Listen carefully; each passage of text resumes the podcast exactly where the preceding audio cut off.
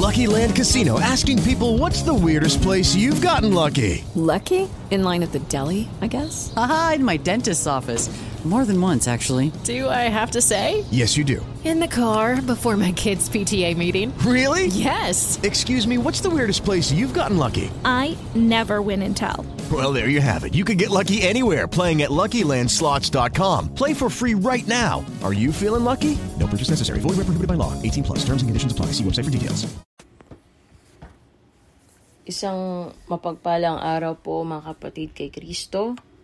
Salamat po sa bawat isa at patuloy po tayo na mag-aaral ng salita ng Panginoon sa mga oras na ito. Ang ating pong pag-aaralan ay sa pamagat na huwag kang magmapuri sa iyong sarili, kundi sa Diyos. Ang ating pong pamagat ay huwag kang magmapuri, huwag kang magmapuri sa iyong sarili, kundi sa Diyos.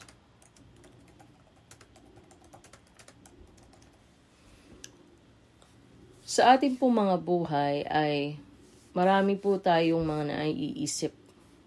Marami po tayong mga kinikilala at maaring marami rin po tayong nais na gawin. Sa ganitong kapanahunan po ng ating mga buhay, ano po ba yung ating nakita na narating po ng bawat isa sa atin? Ikaw ba ay nagtagumpay sa anumang larangan na iyong narating? Ikaw ba ay natuwa or maaaring ikaw ba ay napaisip sa anuman nakalagayan mo sa iyong buhay sa mga huling araw na ito? Sa ganitong mga panahon, ano po ba ang ating naiisip na gawin? Gagawin po ba natin sa ating sariling sikap, sa sarili, sarili nating pangunawa? O may mga bagay na gusto nating o pinipili nating idulog ito sa Panginoon? Sa anumang larangan po na kalagayan ng ating buhay, ano po ba ang ating pipiliin? Tayo po ba ay pipili na manatili tayo na nakadepende sa Diyos? O tayo po ay sumunod sa ating sariling haka o sariling pag-iisip o sariling pangunawa na sa tingin po natin ay mas nakakabuti po sa atin. So marami pong pumapasok sa ating isipan Ngunit hindi po lahat ng ito ay nakakapagbigay papuri sa Panginoon o nakalulugod sa kanyang harapan. Kaya nga po dito ay babasahin ko po sa inyo ang ating teksto sa Jeremias Kabanata Siyam, talatang 23 hanggang, hanggang 24. Sabi po dito, ganito ang sabi ng Panginoon. Huwag magmapuri ang pantas sa kanyang karunungan. O magmapuri man ang makapangyarihan sa kanyang kapangyarihan.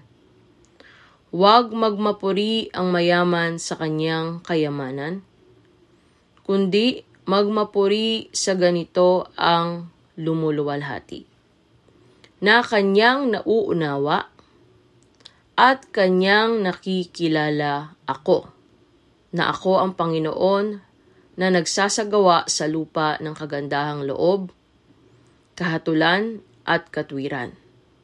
Sapagkat sa mga bagay na ito ay nalulugod ako, sabi ng Panginoon. Malinaw po sa ating binasa na binigyang diin ng Panginoon ng ang pagmamapuri po ng mga pantas sa kanilang sariling kakayahan o karunungan, ay kailanman ay hindi niya dinisenyo sa ganitong kaparaanan. O maging doon sa mga bagay na masasabi niya sa kanyang sarili na siya ay isang taong matagumpay isang taong sa larangan ng kanyang propesyon o sa larangan ng anumang kanyang estado ng kanyang buhay, ay totoong masasabing siya ay maaring nandoon na sa tuktok ng kanyang pangarap o maaaring ito'y kabaliktaran na ang isang tao ay nagmamapuri sa kanyang sarili sapagkat nakikita niya na siya ay isang tao na walang maaring sa kanyang paningin ay wala siyang naabot o maaring wala siyang anumang uh, kakayanan o maaring mga bagay na naiisip niyang hindi mabuti sa kanyang sarili. Ngunit sabi po ng Panginoon sa ating teksto, kung tayo ay magmapuri, dapat nating uh, sa Kanya ibinabalik ang kaluwalhatian. Sa Kanya na dapat na maunawaan ng bawat isa sa atin na wala pa tayong nauunawaan sa mga bagay at plano ng Panginoon sa ating buhay. Sapagkat malinaw na sinabi ng Panginoon sa ating teksto, siya po ang nagsasagawa sa lahat ng bagay na nangyayari sa atin sa lupa. Sa buong kagandahang loob, hindi para tayo ay mahirapan o tayo ay nais lamang niyang pasakitan. Ngunit sabi ng Panginoon, ito ay ayon sa kanyang kagandahang loob, ayon sa kanyang paghahatol sa atin sa mga bagay na ating maaring nagagawa sa ating buhay. Ang lahat ng ito ay naaayon doon sa mabuting paghatol ng Diyos ayon sa kanyang katwiran. Sapagkat sa ganito na nalulugod ang Panginoon sa buong sikap na kanyang ginagawa po para sa lahat ng tao sa buong mundo at sa lahat ng taong nakatira sa lupa. So ating pagkahulugan po dito ay patungkol sa magmapuri. So sa mag uh, sa English ay to boast or sabi dito sa Strong Concordance na G2744 na kung ating babasahin ay Kauka Omahi o Kauka Omahi Omay Omahi yan po ay isang uh, Hebrew word or Greek word na sinasabi dyan is to boast or give glory to boast or give glory. Pag sinabi natin nagbibigay ka ng kaluwalhatian, kanino po ba natin ibinibigay ito? Ito ba ay binibigay natin sa tao, sa sarili natin, o ibigay natin sa Panginoon? Atin pong babasahin ng isang kwento na maaring ang bawat isa sa atin ay hindi naiisip na ito ay nakakapagpadulot ng isang kasalanan. Kung ating titingnan ay isang napakasimple lamang na paggawa ng isang bagay, ngunit ito ay tunay po na kasindak-sindak at karumal-dumal sa harapan ng Panginoon. Dito po ay mababasa natin sa unang uh, kronika, Kabanata 21, mula po sa um, mula sa text o I mean mula sa talatang isa hanggang 28.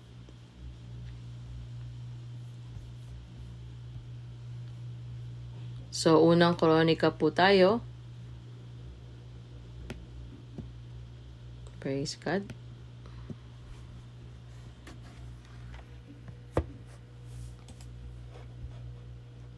Unang kronika, 21, kabanata 21. So dito po ay ating makikita ang pagbibilang ni David sa kanyang o sa bayan ng Diyos.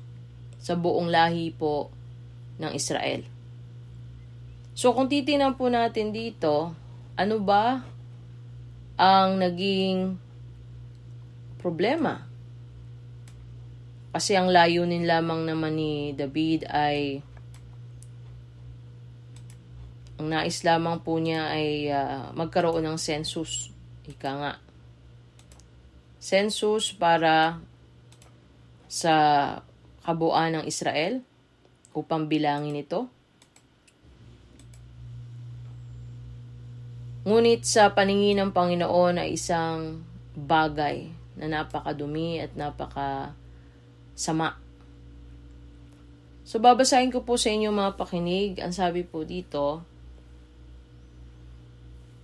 At si Satanas ay tumayo laban sa Israel. At ikinilos or kinilos si David na bilangin ang Israel.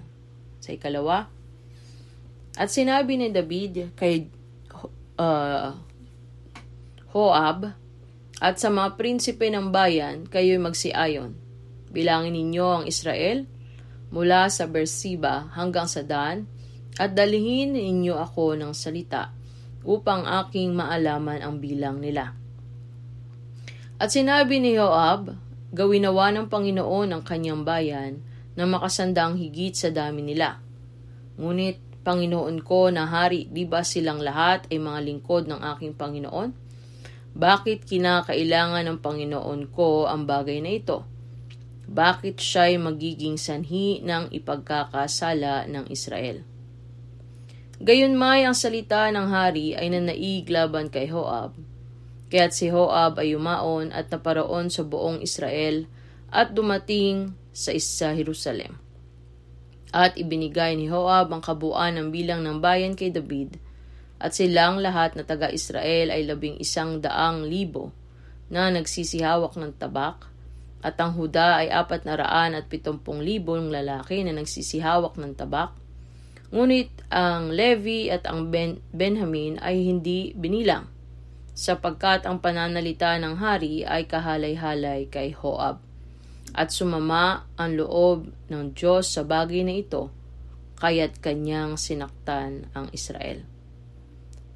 So titigil na po muna ako sa ikapito para higit po nating mabigyan ng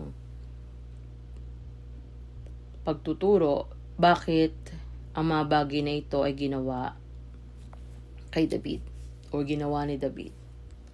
Sa ating pong binasa, sa una pa lamang na te, uh, talata, ay makita po natin na sabi diyan ikinu, ikinilos ni Satanas si David.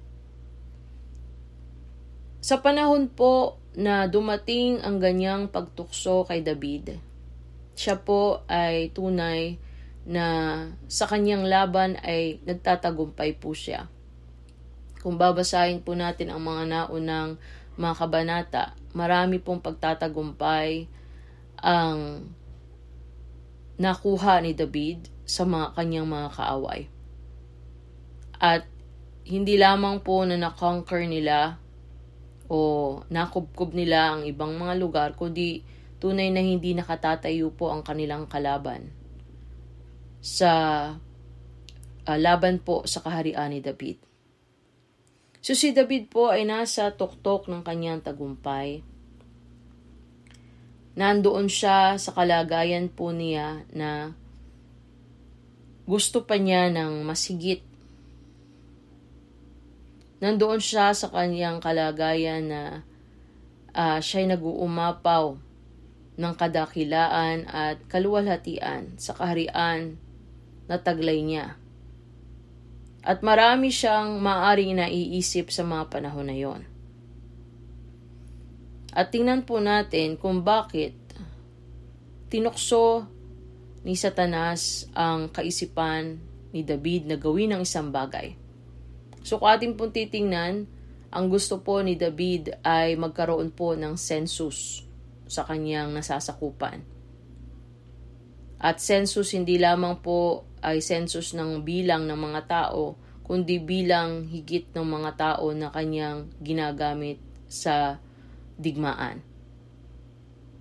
So kanyang sa ating nabasa kanina, inutusan po niya si Hoab. Si Hoab po ay ang kanyang general upang bilangin po ang bilang o, o bilangin yung mga mandirigma niya at lahat ng kalalakihan sa buong lahi ng Israel. So, maaaring naiisip po natin bakit kaya? Ano ang naiisip ni David? So, maaring iba po sa atin nagsasabi, census lang naman yan. Bakit sa tingin po natin nagalit ang Panginoon? So, dito po sabi dito, na ating naisip, maaring si David po ay nagdalawang isip sa kanyang kalagayan. Bilang isang uh, ma, nandoon sa kalagayan ng paghahari mo na lahat ng mga pakikipaglaban mo ay nagtagumpay, maaring ikaw ay napapaisip na papaano na lamang kung mayroong mga kaharian pa na hihigit sa, sa kanya o maaring naiisip niya na kailangan na marami at lumaki at lumago pa ng higit sa bilang ang kanyang mandirigma upang ang kanyang bayan ay totoong maging malakas. Ma- maaring naisip niya kung totoo ba na ang bayan ay pararamihin ng Diyos sapagkat ito ang pangako ng Diyos kay Abraham na siya, ang bayan ay totoong pararamihin sa bilang. Sa kanya pagmumuni-muni, maaari nagkaroon po siya ng takot. Takot na baka isang araw maalis sa kanya ang kanyang kaharian. Siya'y natakot sa kanyang kalagayan o tinatawag na maaari nakakaramdam po siya ng insecurity. Insecurity saan?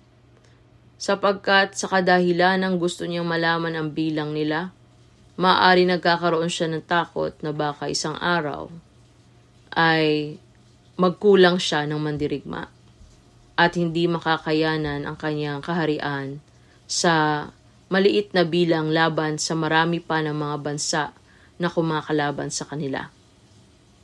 So nararamdaman niya para bang hindi siya matatag. Ibig sabihin, mas gusto pa niya ng more. Ibig sabihin, mas marami pa nakakaramdam siya na para bang, parang may kulang, hindi pa rin matatag, hindi pa rin matibay. Pangatlo na maaring nararamdaman niya, siya ay nagkakaroon ng pag-aalinlangan sa kakayahan ng Diyos sa kanyang buhay. Nakakalimot at marami po sa atin, katulad ni David, ay nakakalimot sa ating sitwasyon o kalagayan lalo na kung mas higit nating nararamdaman yung katagumpayan o kabaliktaran man ng katagumpayan sa atin. We were overwhelmed sa ating sitwasyon. At hindi natin namamalayan na tayo po sa ating pagmumuni-muni sa ating mga sarili ay nakaka uh, desisyon tayo ng isang bagay na ito'y maaaring magpapahamak sa atin. At tayo po ay naging uh, masyadong nagtitiwala sa ating sarili. Sapagkat katulad ni David, siya nagtiwala ng totoo higit sa kanyang sarili sapagkat nakita niya na siya, siya maganda, ma, mabuting leader. Mabuti sa kanyang paningin. At pakiramdam niya dahil sa lahat ng mga nakik- nakakapaglaban sa kanya o nakikipaglaban, siya ay laging panalo at nakikita niya na maaring nilagay niya ang kanyang sarili sa pedestal. At nakalimutan niya na ang lahat ng laban ng pagtatagumpay na ibinigay sa kanya ay hindi galing sa kanya, kundi galing sa Panginoon. So nakita po natin na binilang po ni David ang bayan sa kabuuan. Binilang ni David ang bayan o nagkaroon po siya ng census. So nakita po natin doon bakit kumilos si Satanas upang tuksoin si David at ating na, nabanggit ang mga kalagayan na maaring naiisip o nagagawa po ng uh, pagiging idol at uh, pagkakaroon po sa area na masyadong na-overwhelm sa mga katagumpayan na kanyang naabot. So binilang po ni David ang bayan sa kabuuan. At tunay po sa mga teksto na ating binasa ay sa ating talata na binasa kanina. Nung sinabi niya ito, uh, sabi niya nga dito, sinabi ni uh, sabi sa talatang ikalawang talata, sinabi ni David kay Joab at sa mga prinsipe ng bayan, kayo magsiyaon, bilangin ninyo ang Israel mula sa Beersheba hanggang sa Dan, at dalhin ninyo ako ng salita, o dalhan ninyo ako ng salita upang aking maalaman ang bilang nila. So gusto niya malaman ang census. Gusto niya malaman kung gaano na sila karami. Gusto niya malaman kung ilang ilang malalakas na mga lalaki ang meron ba sa kanya. So, maaring pumasok si David sa pagiging sigurista. Baka marami siyang mga bagay na gustong gawin at plano. Ngunit sabi nga ng, ng, uh, ng kanyang general, makikita natin mamaya, sabi diyan, bakit gusto ni David na bilangin ang bayan sa kabuuan? Una, nais siyang makasiguro na mayroon siyang sapat na mandirigma sa anumang pakikipaglaban upang siya'y magtagumpay sa kasalukuyang kalagayan ng kanyang kaharian. Pangalawa, nais pa niya. Alam niyo po, isa sa nagiging uh, siguro maaring masasabi ko po, isa, isa sa napaka uh, failure at uh, kinababagsak ng maraming tao ay yung pagnanais pa na masigit na kapangyarihan kaysa sa anumang mayroon siya sa kalagayan niya. Ang hindi pagiging kontento sa anumang ating uh, anumang meron sa atin at anumang kakayahan sa atin, lalo na kung ang tao ay nakaranas ng katagumpayan, ay gusto pa niya na mas higit pa. At higit pa doon sa mayroon siya at nagpupursige palalo siya, nag, nagawin ng isang bagay na minsan ito ay nagiging bitag sa maraming tao at lalo na higit sa maraming Kristiyano sapagkat siya'y nahihiwalay sa katwiran ng Panginoon at sa tamang paggabay ng salita ng Diyos sa kanyang buhay sapagkat kung ating pong babalikan ang ating mga uh, napag-aralan, ang buhay po ng tao ay may hangganan.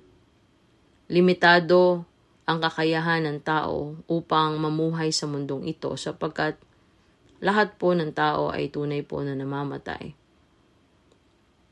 Ngunit kung ang isang tao ay naglalayon pa rin ng kalwalhatian at kapangyarihan sa kanya sapagkat tandaan po natin ang kapangyarihan at, at uh, na pagnanais ng tao ng kapangyarihan na ito po ay isa sa napaka sabi nga nila it's a deadly sin.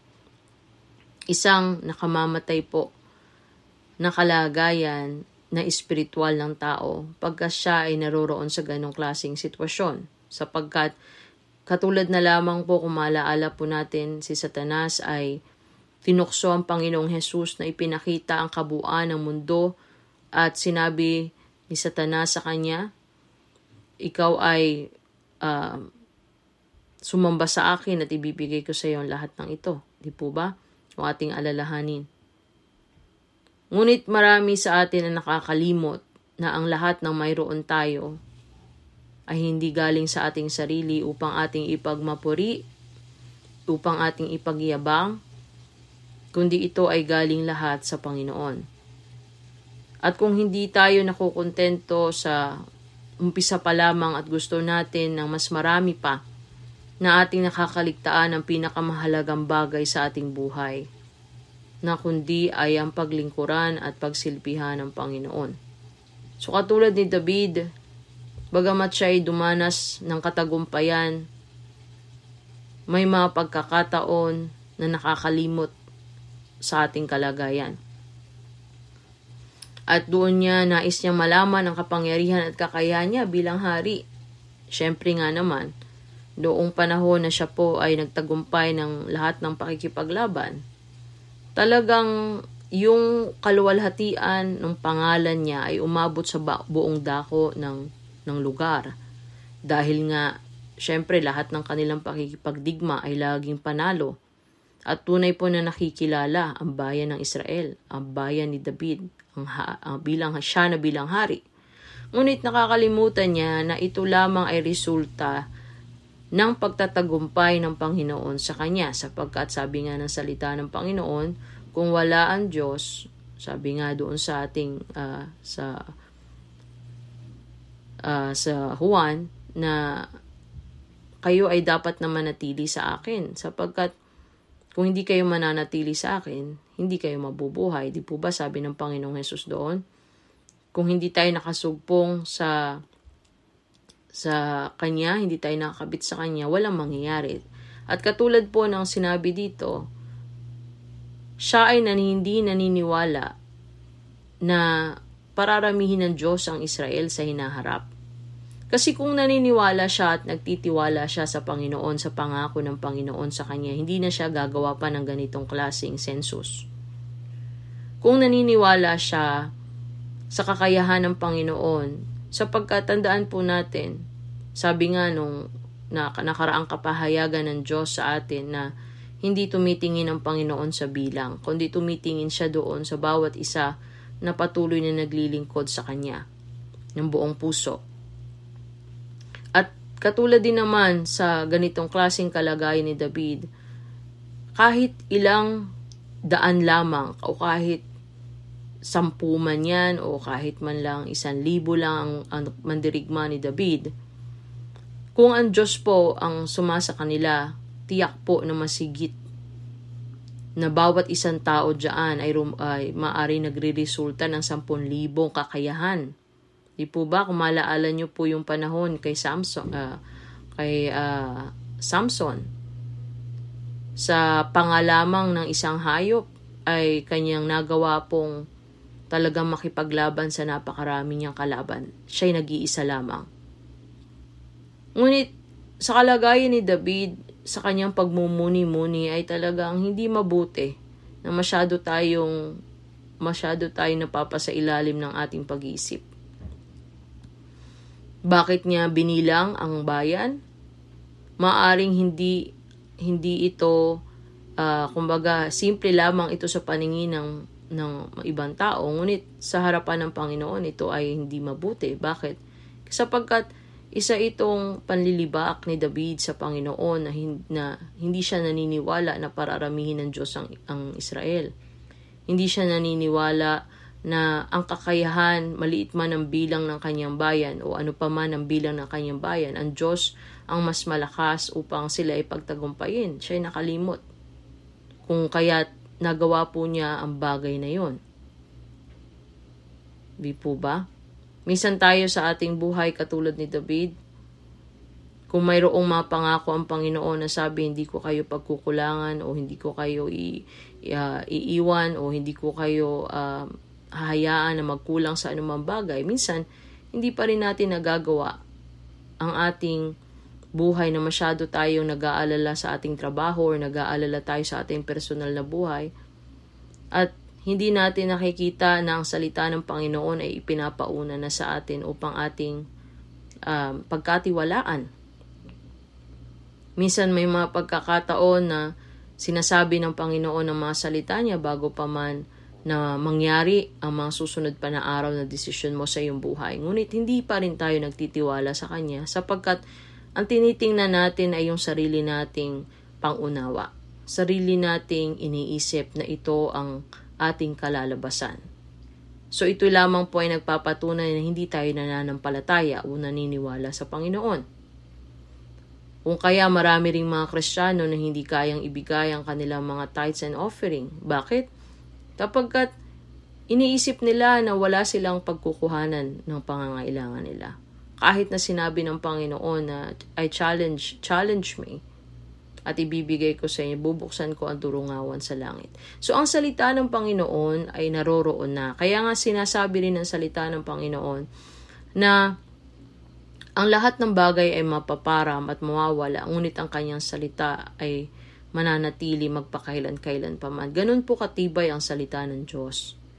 At katulad sa buhay ni David, kung ang Panginoon ay nangako sa kanya na pararamihin, hindi lamang sa kanya, kundi sa kanyang uh, ninuno na si Abraham na pararamihin niya ang bilang ng Israel, anuman ang kalagayan, anuman ang kahaharapin, higit na dapat na pagtuunan ng pansin ni David ang salita ng Diyos. Sapagkat dito po kung mababasa po natin sa ikat ikatlong talata, si Joab po na kanyang general ay naniniwala at nananampalataya sa salita ng Panginoon. sapagkat sinabi ni Joab dito, siya ginamit ng Diyos upang magpaalaala kay David. Siya ginamit ng Diyos upang ipaalala at ibalik si David sa kaisipan na dapat niyang dapat siyang wag mapuri sa wag, wag magmapuri sa kanyang sarili kundi magpasailalim pa rin sa Panginoon at ipagkatiwala ang hinaharap sa Panginoon. Kaya nga sabi ni Joab dito, Gawin nawa ng Panginoon ang kanyang bayan na makasandaang higit sa dami nila. At alam ni Joab sa kanyang sarili na hindi na kailangan ang census pa, sapagkat para saan na kailangan bilangin pa ang bayan. Hindi ba nagtitiwala si David sa Diyos na kaya niyang paramihin ang bayan, ang bayan ng Diyos, ang bayang Israel? Kaya nga sabi niya dito, ngunit Panginoon ko na hari, di bang silang lahat ay mga lingkod ng aking Panginoon? Bakit kinakailangan ng Panginoon ko ang bagay na ito? Bakit kailangan ni David ang mga bagay na ito? Kasi bakit? Ito ay maaring isang kasiraan o pagkakasala ng bayan sa harapan ng Diyos sapagkat hindi nagtitiwala si David sa Diyos.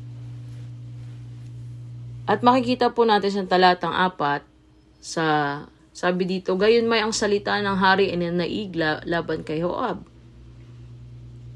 Ilan na po ba ang pumapayo sa atin sa mahuling araw na ito katulad kay David? Tayo pinapayuhan ng mabuti, tayo pinapayuhan ng tama, ngunit mas nanaig pa rin ang gusto natin.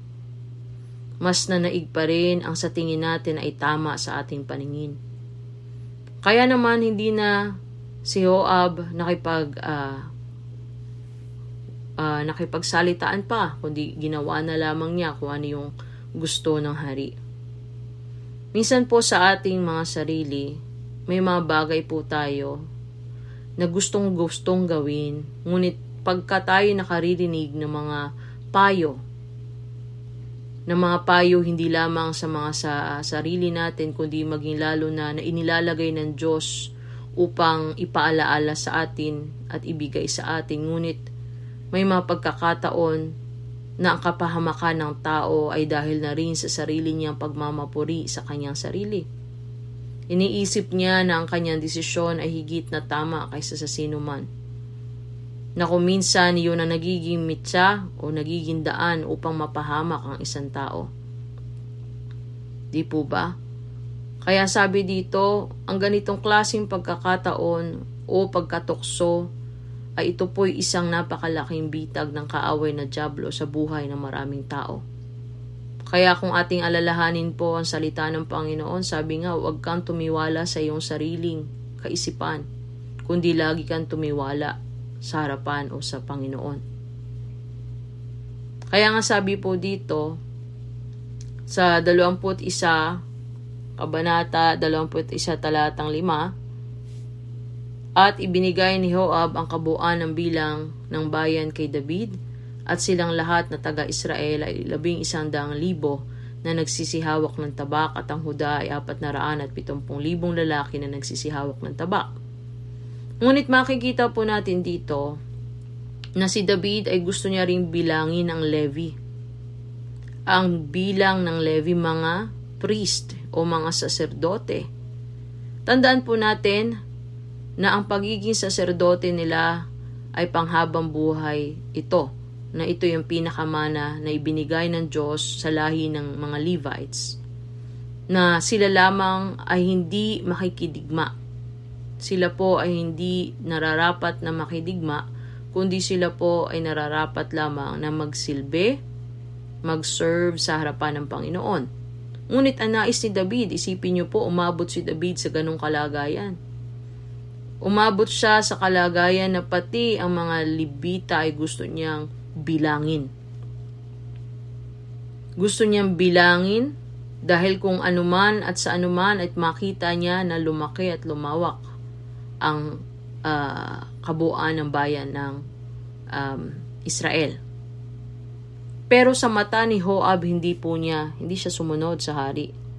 Sapagkat Ito'y kahalay-halay sa paningin niya kasi hindi naman dapat na bilangin ang levy. Ito ay sa Panginoon. At hindi ito dapat na sinasakop o nasasakop ni David bilang isang pagrespeto sa Diyos at sa mana na ibinigay ng Panginoon sa lahi ng Levi na sila ay mga lahi na para lamang na maglingkod sa harapan ng Panginoon. At maging ang Benjamin kasi sa panahon pong yaon, ang Benjamin po ay tumutulong din sa pagsisilbi doon sa lahi po ng mga Levita. Hindi ito binilang ni Hoab sapagkat ayaw niya sa kanyang isipan at sa kanyang harapan. This is a, uh, kumbaga kahalay-halay sa harapan po ng Panginoon. Kaya naman sabi dito, si David po ay pinahiwan ni Joab na huwag itong gawin sapagkat ito ay masama. Katulad ng sinabi ko po kanina. Siya ay naniniwala na ang bilang ay hindi mahalaga kundi ang Diyos ang nagpaparami sa, sa, sa bayang Israel.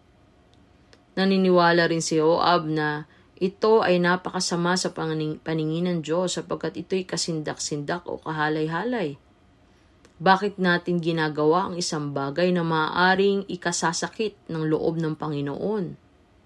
Di po ba maalalahanan natin, alam natin na masasaktan natin ang Diyos pero mas gusto nating gawin ang ayon sa ating mga kaisipan. Siya ay naniniwala at nagtitiwala sa pangako ng Diyos na sila'y pararamihin sa hinaharap, hindi na dapat na matakot, kundi magtiwala si David.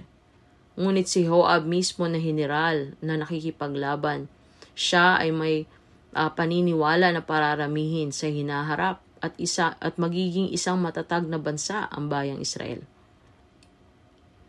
Ngunit sa katulad ng ating pong napag-usapan o nabubulay-bulay kanina, na naig po si David kay Joab at siya hindi nakinig sa payo.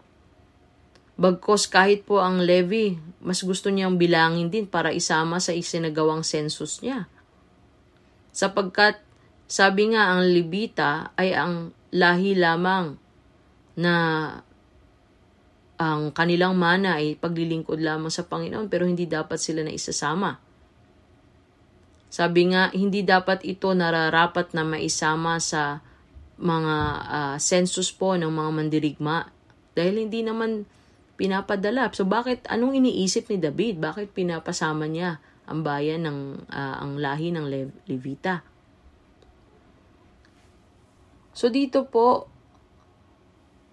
sabi nga tatlong buwan ng pagkalipol sa harap na sabi nga dito dahil dito sumama po ang loob ng Diyos. Sumama po talaga ang loob ng Diyos at alam niyo po, ang pagsama ng loob ng Diyos ay may kaakibat na kahatulan at pagdidisiplina sa tao. Kung meron man tayong mga nararanasan sa mahuling araw na, na ito, ay ito'y pagdidisiplina sa atin ng Panginoon sa mga samot-saring mga bagay na ating pinayagan sa ating sarili. Oo, maaring isinasabi natin, pinatawad na ako ng Panginoon sa pagatunay po na nagpapatawad ang Diyos. Ngunit ang mga consequence o yung mga bagay na dadalhin mo bilang iyong pagdidisiplina or pagdidisiplina ng Diyos sa iyo para maging tatak sa iyo na hindi na natin ito muling gagawin pa. Tingnan po natin ang, ang pagdidisiplina ng Diyos kay David. Sabi dito, Dumating at sumama ang loob ng Diyos, sabi dito sa talatang ikapito, sumama ang loob ng Diyos sa bagay na ito, kaya't kanya sinakta ng Israel. At sinabi ni David sa Diyos, ako'y nagkasala. Sinabi ni David sa Diyos, ako'y nagkasala.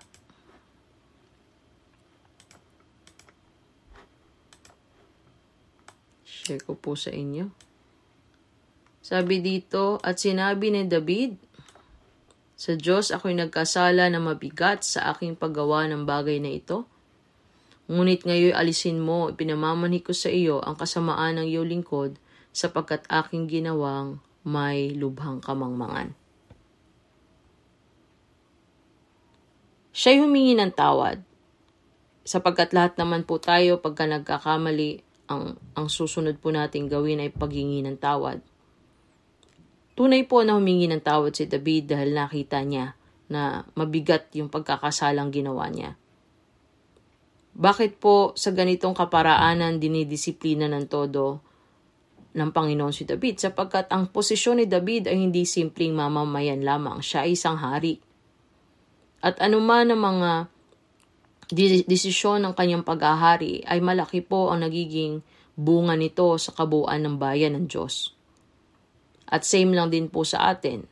Ano man ang ating mga ginagawang desisyon, lalo na kung ikaw ay isang padre de pamilya, o ikaw ay isang ina ng tahanan, o ikaw ay isang, uh, isang malaking uh, posisyon sa iglesia, kung gaano ang kalagayan mo ay ganun din ang pagdidisiplina ng Panginoon sa atin. Bakit? Sapagkat the Lord want us to see much respect at yung yung uh, yung posisyon natin sa ating kinalalagyan ay nagbibigay rin ito sa atin upang tayo ay laging naka uh, anchor sa Panginoon at laging ito yung pamamaraan ng Panginoon ng kanyang pagmamahal.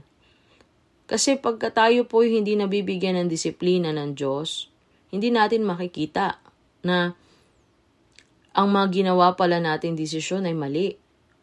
Pwede tayong manghingi lang ng sorry. Ay, sorry po. Pero sa Panginoon, ang ating, uh, ang sorry po natin, oo, binibigyan niya tayo ng kapatawaran. Ngunit, kailanman hindi po niya bini- tinatanggal ang consequence o yung pagdidisiplina. Bagamat ikay pinatawad na. Bakit? Upang tayo ay uh, tumatak sa ating buhay na hindi na natin ito gagawin pa. Kaya sabi dito ako'y nagkasala ng mabigat sa aking paggawa ng bagay na ito. Siya humingi ng tawad sa Panginoon. Ngunit ito ang kasagutan po ng Panginoon kay David. At ang Panginoon ay nagsalita kay God na tagakita ni David. Siya po ay seer. So pag sinabing seer, siya ay isang propeta na nakakakita ng mga pangitain.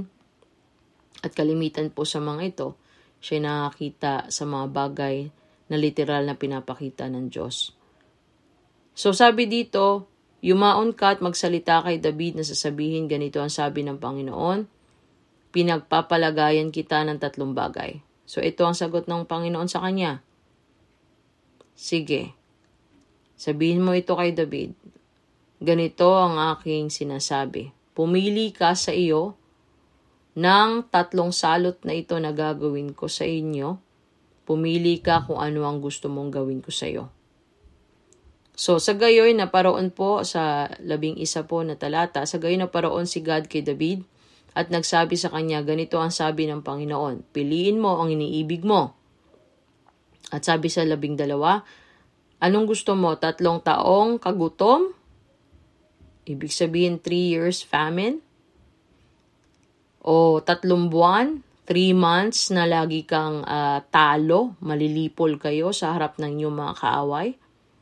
Samantala ang tabak ng iyong mga kaaway ay aabot sa ibig sabihin talagang uh, talagang bibigyan sila ng pagkatalo ng Diyos. Ibig sabihin papadala ng Diyos ang kalaban niya sa loob ng tatlong buwan upang uh, sila ay uh, sila ay i-conquer na tatlong buwan at marami po talaga na mamamatay for sure sa tatlong buwan na yon. At ang pangatlo na kanyang maaring pipiliin ay tatlong araw na ang tabak ng Panginoon. Ibig sabihin, yung kanyang talagang uh, pagdidisiplina ng Panginoon ay ang salot po sa lupain. Ibig sabihin, magkakaroon ng salot. Pestilence. Sapagkat ang anghel ng Panginoon ay magwawasak sa lahat ng hangganan ng Israel ngayon ngay akalain mo kung anong sagot ang ibabalik ko sa kanya na nagsugo sa akin. Sabi ng tagakita na propeta ng Diyos. So ngayon, tatlong bagay ang kanyang pipiliin. Eh kung ikaw po ay nasa ganong kalagayan ng pagdidisiplina ng Diyos, sa tingin mo makakabigay ka kaya ng ganong tatlong ka, uh, pagpipili? Kahit isa sa mga yun ay hindi mo gustong mangyari sa bayan mo. Pagkatapos mong bilangin yung bayan mo, yung uh, ma- mawawasak lang, ma- masisira lang. Imagine niyo po yun. Yun yung minsan, minsan po na pagkakamali ng ating mga nagagawa sa harapan ng Panginoon. Yung, yung pinagkaka nais-nais mo sa iyong puso at pinagkakaabalahan mo sa mahuling araw na ito, magugulat ka isang araw, yun pa ang tatanggalin ng Panginoon sa iyo. Yung mga nilalagay ng laman sa, sa puso mo, yung talagang uh, gustong-gustong gawin mo, magugulat ka isang araw, yun pa ang nawawala sa iyo. Kasi bakit? Inuuna pa natin ang mga bagay na yon kaysa sa Panginoon. So, sa ganitong pagkakataon si David, imagine po natin ano yung kanyang gagawin. At naisip ni David, ako yung nasa totoong kagipitan. Talagang sabi niya, nasa matinding kagipitan ako. Ipinamamanik ko na ihulog mo ako ngayon sa kamay ng Panginoon sapagkat totoong malaki ang kanyang kaawaan at huwag akong mahulog sa kamay ng tao. So naisip ngayon ni David, ang pinaka-best na kanyang um, kanyang pipiliin ay mahulog na lang sa kamay ng Diyos. Ibig sabihin, hayaan na ang Diyos ang, ang mag, uh, gumalaw o gumawa. At ang pangatlo po ang kanyang pinili. Kasi bakit? Yung una, mag, magkakaroon ng tatlong, tatlong taon ng tagutom. Anong mangyayari sa kanila? Malamang sa malamang sila po ay lalapit sa mga kalaban nila para kumuha ng mga pagkain, di po ba? At maaaring hindi lamang yon kundi sa uh, pwede silang paikutin ng kalaban nila sapagkat sila ay nasa panahon ng tagutom at ayaw niya na mangyari ito na mas lalong mas magiging masama ang kalagayan nila. Kasi nung mapanahon na yon talagang borders to borders po ang pakikipaglaban ni David noong time na yon At lahat yon talagang sila ay nagtatagumpay. At isipin niyo na lamang kung magre-retaliate ang kaaway, talagang pahihirapan sila. Pangalawa, kung tatlong buwan naman, kahit baikli pa yon ng tatlong buwan, alam ni David sa dami ng kanyang mga pakikipaglaban at kung sabay-sabay itong mga kalaban na ito, eh baka mamaya maubos sila. So ano yung pinili niya? Ang pinili niya ay ang uh, tatlong ay ang sabi dito, pinili na lamang niya ang tatlong araw. Tatlong araw. Pinaka pinakamaikli, tatlong araw na salot, na isasalot sa bayan ng Israel. So gayon nagsugo po ang Panginoon sa salot sa Israel at nabuwal po sa Israel ay pitumpo. 70,000 na mga lalaki. 70,000. At yung anghel na sinugo ng Diyos ay sinugo niya sa Jerusalem upang gibain at ng kanyang lilipulin, napatingin ng Panginoon. So tama si David. tama si David na ang Diyos ay punong-puno ng kaawaan sa atin. Punong-puno siya ng pagmamahal. At tama ang pinili ni David na mahulog na lamang siya sa kamay ng Diyos. At ang Diyos na lamang ang bahala ang maglagay sa kanya ng pagdidisiplina at huwag ibang tao. Kaya naman, naawa ang Diyos at naalala ng Diyos ang pangako niya kay Abraham sa mga ninuno ni David. Kung kaya yung anghel ay nakatayo sa pagitan ng lupa at langit na may hawak na ng taba kasi talagang iuunat niya ito para sirain ang Jerusalem ng salot. At nung nagkagayo si David at ang mga matatanda, habang nangyayari po yung tatlong araw ng pagkasalot na yon, yung mga si David at yung mga matatanda niya, sila po ay nag-fasting. Sila po ay nag-fasting. So makikita po natin dito na pinili po ni David ang mahulog sa kamay ng Diyos.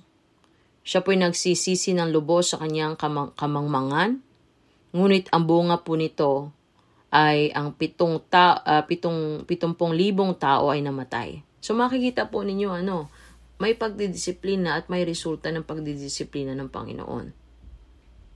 Maaring ang isang tao ay nadisiplina ng Diyos, siya biglang nawala ng trabaho, ang tao ay nadisiplina ng Diyos, ganito nangyari sa kanya. Ngunit, sabi nga, imbis na tayo lumayo sa Panginoon, katulad ni David, mas lalo tayong wag magmapuri sa ating sarili.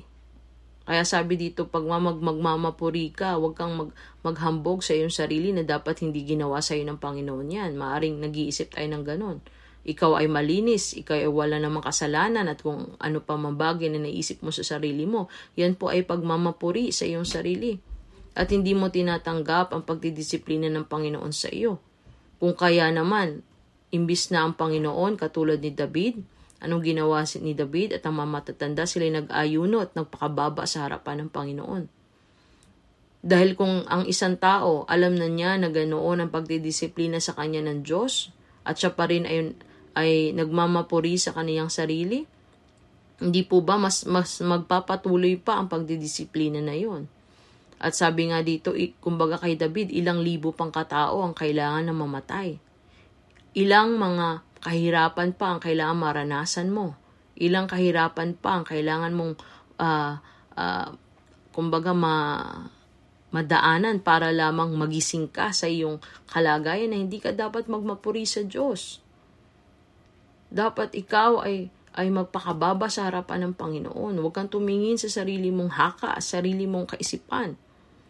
Kaya nga, di po ba, nung ginawa ni David na nag-ayuno siya at nagpakababa siya sa Panginoon sa panahon na sinalot, sinasalot sila, anong ginawa? Sabi nga ni David, kilala niya ang Diyos. Ngayon, ang tanong ko po sa bawat isa sa inyo, kilala niyo po ba ang Diyos na pinaglilingkuran ninyo? Kasi hindi po sa lahat ng panahon lagi siya nagpapatawad. Oo, nagpapatawad ang Panginoon. Ngunit, ang pagdidisiplina ng Diyos ay hindi niya iniaalis sa atin upang tayo matuto.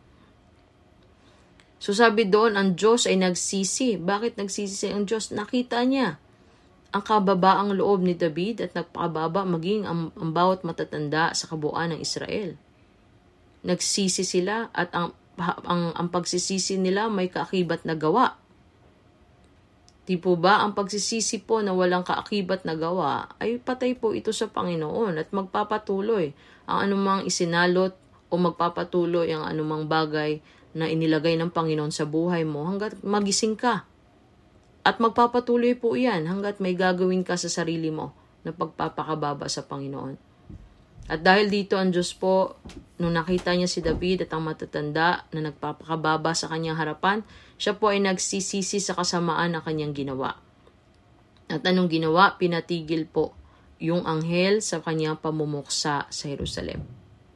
At dahil po dito, mababasa po natin sa mga sumusunod pa ng mga talata, si, si David po ay naghandog at nagtayo ng dambana para sa Diyos sa giikan ni Orna na Jebuseo alam niyo po si Ornana Jeboseo na mismo sa lugar niya, nakita niya ang anghel kung papaano po na kumilos laban sa Israel. May mga pagkakataon maging si Ornan po ay hindi taga-Israelita. May mga panahon na nakikita po ng mga unbelievers ang kalagayan mo. Ikaw na Kristiyano ka, yan ang kalagayan mo. Ipinapakita po iyon ng Panginoon sa ibang mga tao para magkaroon din sila ng takot. Sapagkat ang pagdidisiplina ng Panginoon higit ay para sa kanyang mga anak. Di po ba?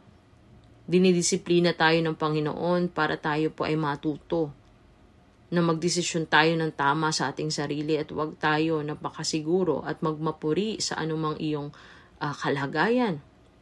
Ikaw ba'y nagmamayabang sa iyong sariling sitwasyon, posisyon, itsura?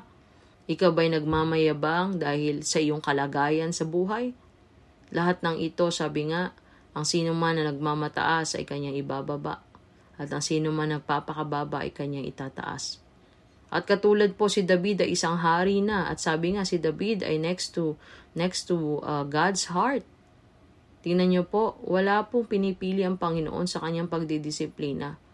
Lahat po tayo na didisiplina ng Panginoon, maging itong hari na si David. Kaya naman, ang ginawa ni David nung, nung nabigyan na siya ng pagkakataon. Pagka binigyan na po tayo ng pagkakataon ng Panginoon para magbago, ganun din na binigay ni David ni Panginoon kay David para magbago, hindi niya winalang halaga ang pagkakataon na yon. Hindi niya tinitake for granted yung pag, pagpapatawad na yun ng Diyos. Ang ginawa niya, nagsilbi pa siya lalo sa Panginoon, nag-offer siya at dahil nga nakita ni Ornan na Jebuseo yung anghel na yun at yung nangyayari sa Israel, gusto ni Ornan ibigay na lang ng libre kay David. Pero hindi pumayag si David na malibre yung lugar na yon.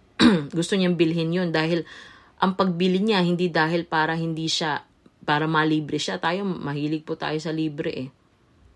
Pero ang Panginoon, ang uh, si David dahil sa nangyari sa kanya, tumatak sa kanya. Ang sabi niya, ayoko nang basta libre lang. Gusto ko yung mayroong halaga ang ibibigay ko sa Panginoon. Minsan kasi ang binibigay natin paglilingkod sa Diyos ay parang uh, spare time lang natin. Binibigyan natin ng Panginoon pagka, pagka pinatawad tayo ng Panginoon, inayos tayo ng Diyos, hindi natin binibigyan yung pinaka the best natin. Ang ginagawa natin kung ano lang yung uh, komportable sa ating pagbibigay ng Panginoon, sa oras natin, sa pinansyal natin, maging doon sa ating paglilingkod sa Kanya. Di ba nga sabi ni David, hindi siya nag-offer ng walang halaga. Kasi ang pag sinabing may halaga, ito yung isang bagay na talagang mahirap ibigay pero binigay mo sa Panginoon. Mahirap ibigay, halimbawa, ikay antok na antok na gusto mo pa rin, ah, gusto mo na matulog na pero ipinaglilingkod mo pa rin sa Panginoon.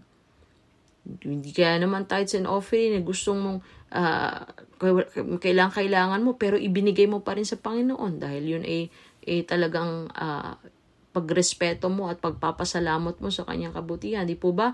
Imagine mo yung ganoong kalagayan ni David. Paano na lang kung ang isang tao dumaan ng matinding pagsubok at pinagtagumpay siya ng Panginoon doon?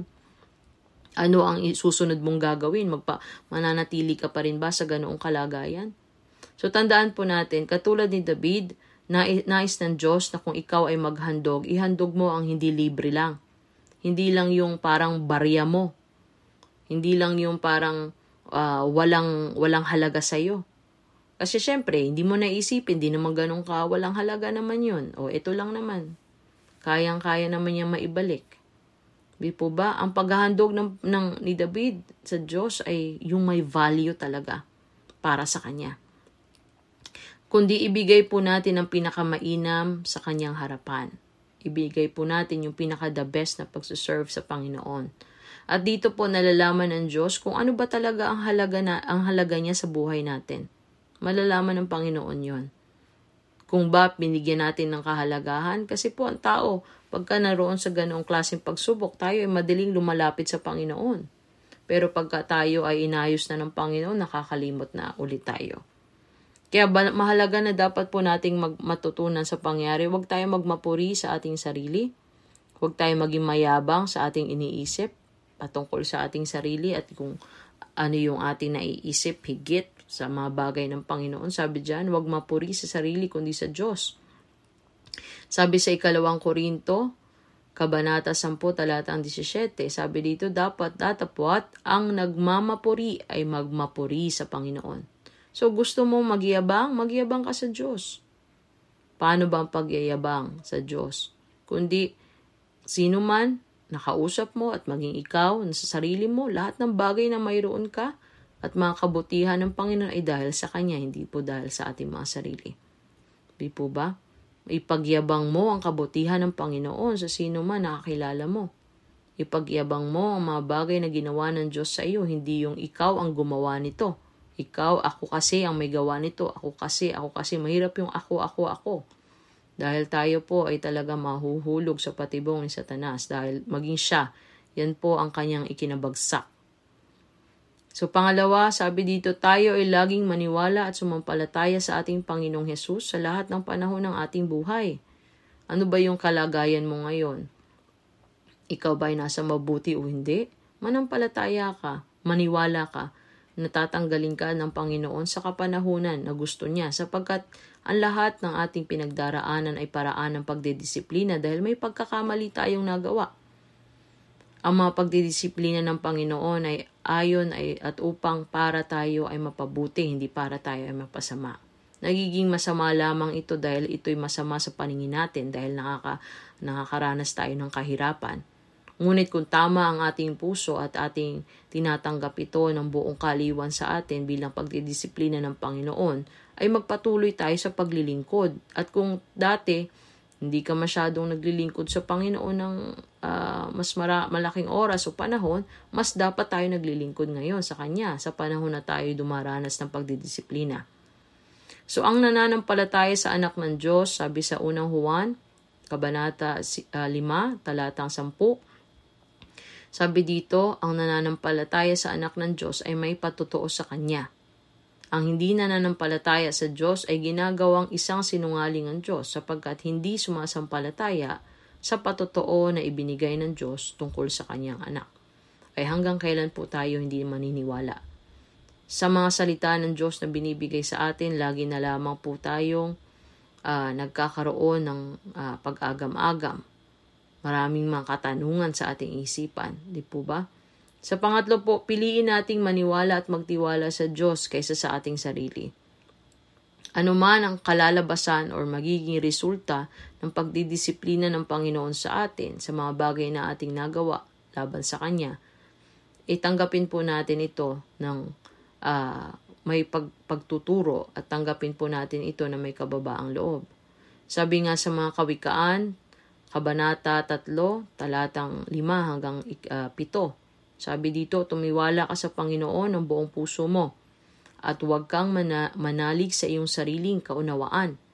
Kilalanin mo siya sa lahat ng iyong mga lakad at kanyang ituturo ang iyong mga landas. Huwag kang magpakapantas sa iyong sariling mga mata. Matakot ka sa Panginoon at humiwalay ka sa kasamaan. Tandaan po natin sa panahon na tayo dinidisiplina, ang pinakamabuti nating gawin ay manumbalik tayo at magpakababa sa Panginoon. At sa ganitong kaparaanan, tanging ang Diyos lamang po ang magsasabi, siya lamang po ang magdidesisyon kung ano bang kababaang loob natin ay pinakikita sa Kanya ay isang bagay na katanggap-tanggap sa Kanyang harapan upang anumang salot o pagdidisiplina sa atin ay maiuwi niya doon sa kalagayan ng kaayusan sa ating buhay. So sa panghuli po mga kapatid, na lagi po nating tandaan na anumang pagtatagumpay ay hindi mula sa ating sarili. Kung pagtatagumpayan man tayo ng Panginoon at pinagtatagumpay niya tayo sa anumang larangan sa ating buhay, ito po ay hindi galing sa ating sarili, kundi ito ay mula sa ating Panginoong Hesus. Piliin po natin kilalanin siya at huwag natin siyang ipagwalang bahala sa ating buhay.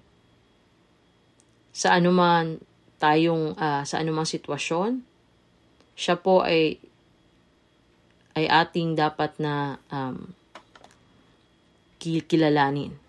At sabi nga, huwag tayong magmapuri sa anumang ating kalagayan. Ang pagmamapuri na akala natin ay akala natin, Masyado po tayong mga, uh, ika nga, minsan ng tao, masyado nag-a-assume. Iniisip natin na ito'y tama, ito'y ganito, ito kasi ang dapat, ito ang ganyan. Marami tayong mga ganong opinion. Ngunit ang mga bagay at mga uh, haka ng ating isipan o maging ng ating puso ay wala po itong magiging uh, kumbaga eh, epekto sa anumang pagdidisiplina ng Panginoon sapagkat magpapatuloy ang pagdidisiplina ng Diyos hanggang sa tayo ay matuto. So mabuti man o mahirap man, lagi nating dinggin ang payo ng tinig ng mga banal ng banal na Espiritu.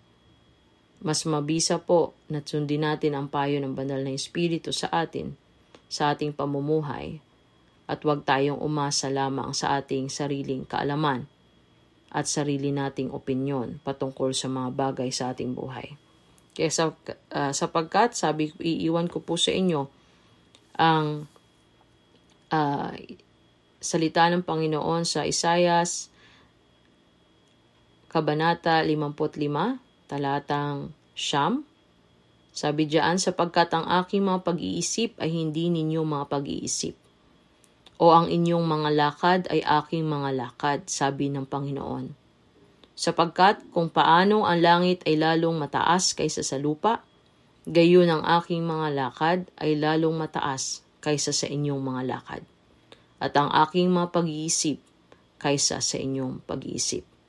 Handaan po natin ang Panginoon ang masigit na kakaalam sa ating hinaharap, sa ating buhay, at sa ikabubuti po ng bawat isa sa atin. Kaya naman mga kapatid, katulad ng ating pamagat sa gabing ito, huwag kang magmapuri sa iyong sarili, kundi ikay magmapuri lamang sa Diyos. Purihin po ang Panginoon. At ngayon po tayo manalangin. Hallelujah, Lord Jesus. Dakilang Ama sa langit sa pangalan ng aming Panginoong Yesus.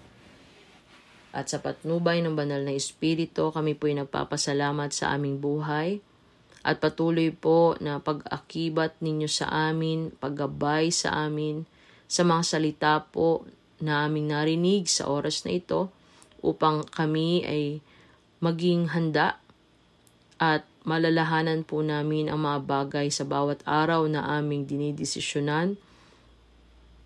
Sa bawat araw na aming ginagawa ay masigit po na aming bigyan ng kahalagahan ang mga salita ng Panginoon sa aming buhay upang kami po ay mahanda sa mga susunod pang mga araw o lalo na higit sa mga susunod pa na taon.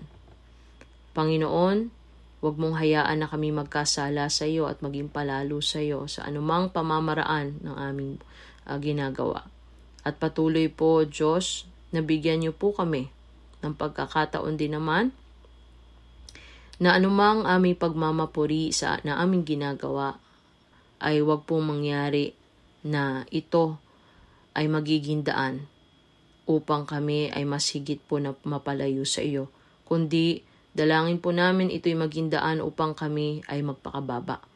At anumang pagdidisiplina po, Panginoon, na aming mararanasan ay, mag, ay patuloy lamang po kaming magpakatatag at magpakatibay at aming antayin ang iyong uh, pagbabagong kaisipan po sa aming buhay upang kami, O Diyos, ay mapreserba sa anumang kalagayan po ng aming puso na hindi kami mahiwalay sa iyo. Panginoon, ang puso po ng kababaang loob, humility, ay lagi pong sumaamin. Ang pag-ibig mo ay laging sumagana sa amin.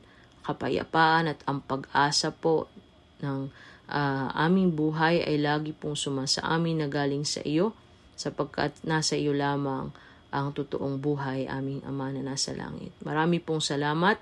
Patuloy po na kami ay iyong gabayan at huwag po ninyong hayaan na gumawa kami ng aksyon o maging pagma, uh, pagmamapuri sa aming sarili ayon sa aming akala at ayon sa aming pag-iisip, kundi lahat ng ito ay iyong maibaba sa amin at patuloy po na makita namin ang liwanag at ang um, ang kabanalan at ang paghahari niyo po sa aming buhay, sa aming isipan at sa aming pagkataong loob. Mabuhay ka at pinupuri ka namin, Panginoon, sapagkat ikaw ay Diyos at makapangyarihan sa lahat at walang gaya mo na aming pinananabikan sa bawat araw po na yung ginawa sa amin. Ingatan niyo po kami at matakipan ng bawat isa sa amin ang iyong makapangyarihan dugo na wag po kaming mahulog sa anumang bitag o pagkatukso ng kaaway na Diablo na ikalalagay o ini, uh, na ikababagsak o ikalalagay po namin sa hindi mabuting kalagayan sa iyong harapan. Panginoon, sa iyo ang kaluwalhatian magpakailanman at ito ang aming dalangin sa tanging pangalan ng aming Panginoong Yesus. Amen. Praise God. Lucky Land Casino asking people what's the weirdest place you've gotten lucky? Lucky? In line at the deli, I guess? Aha, in my dentist's office. More than once, actually. Do I have to say? Yes, you do. In the car before my kids' PTA meeting. Really? Yes. Excuse me, what's the weirdest place you've gotten lucky? I never win and tell. Well, there you have it. You can get lucky anywhere playing at LuckyLandSlots.com. Play for free right now. Are you feeling lucky? No purchase necessary. Void where prohibited by law. 18 plus. Terms and conditions apply. See website for details.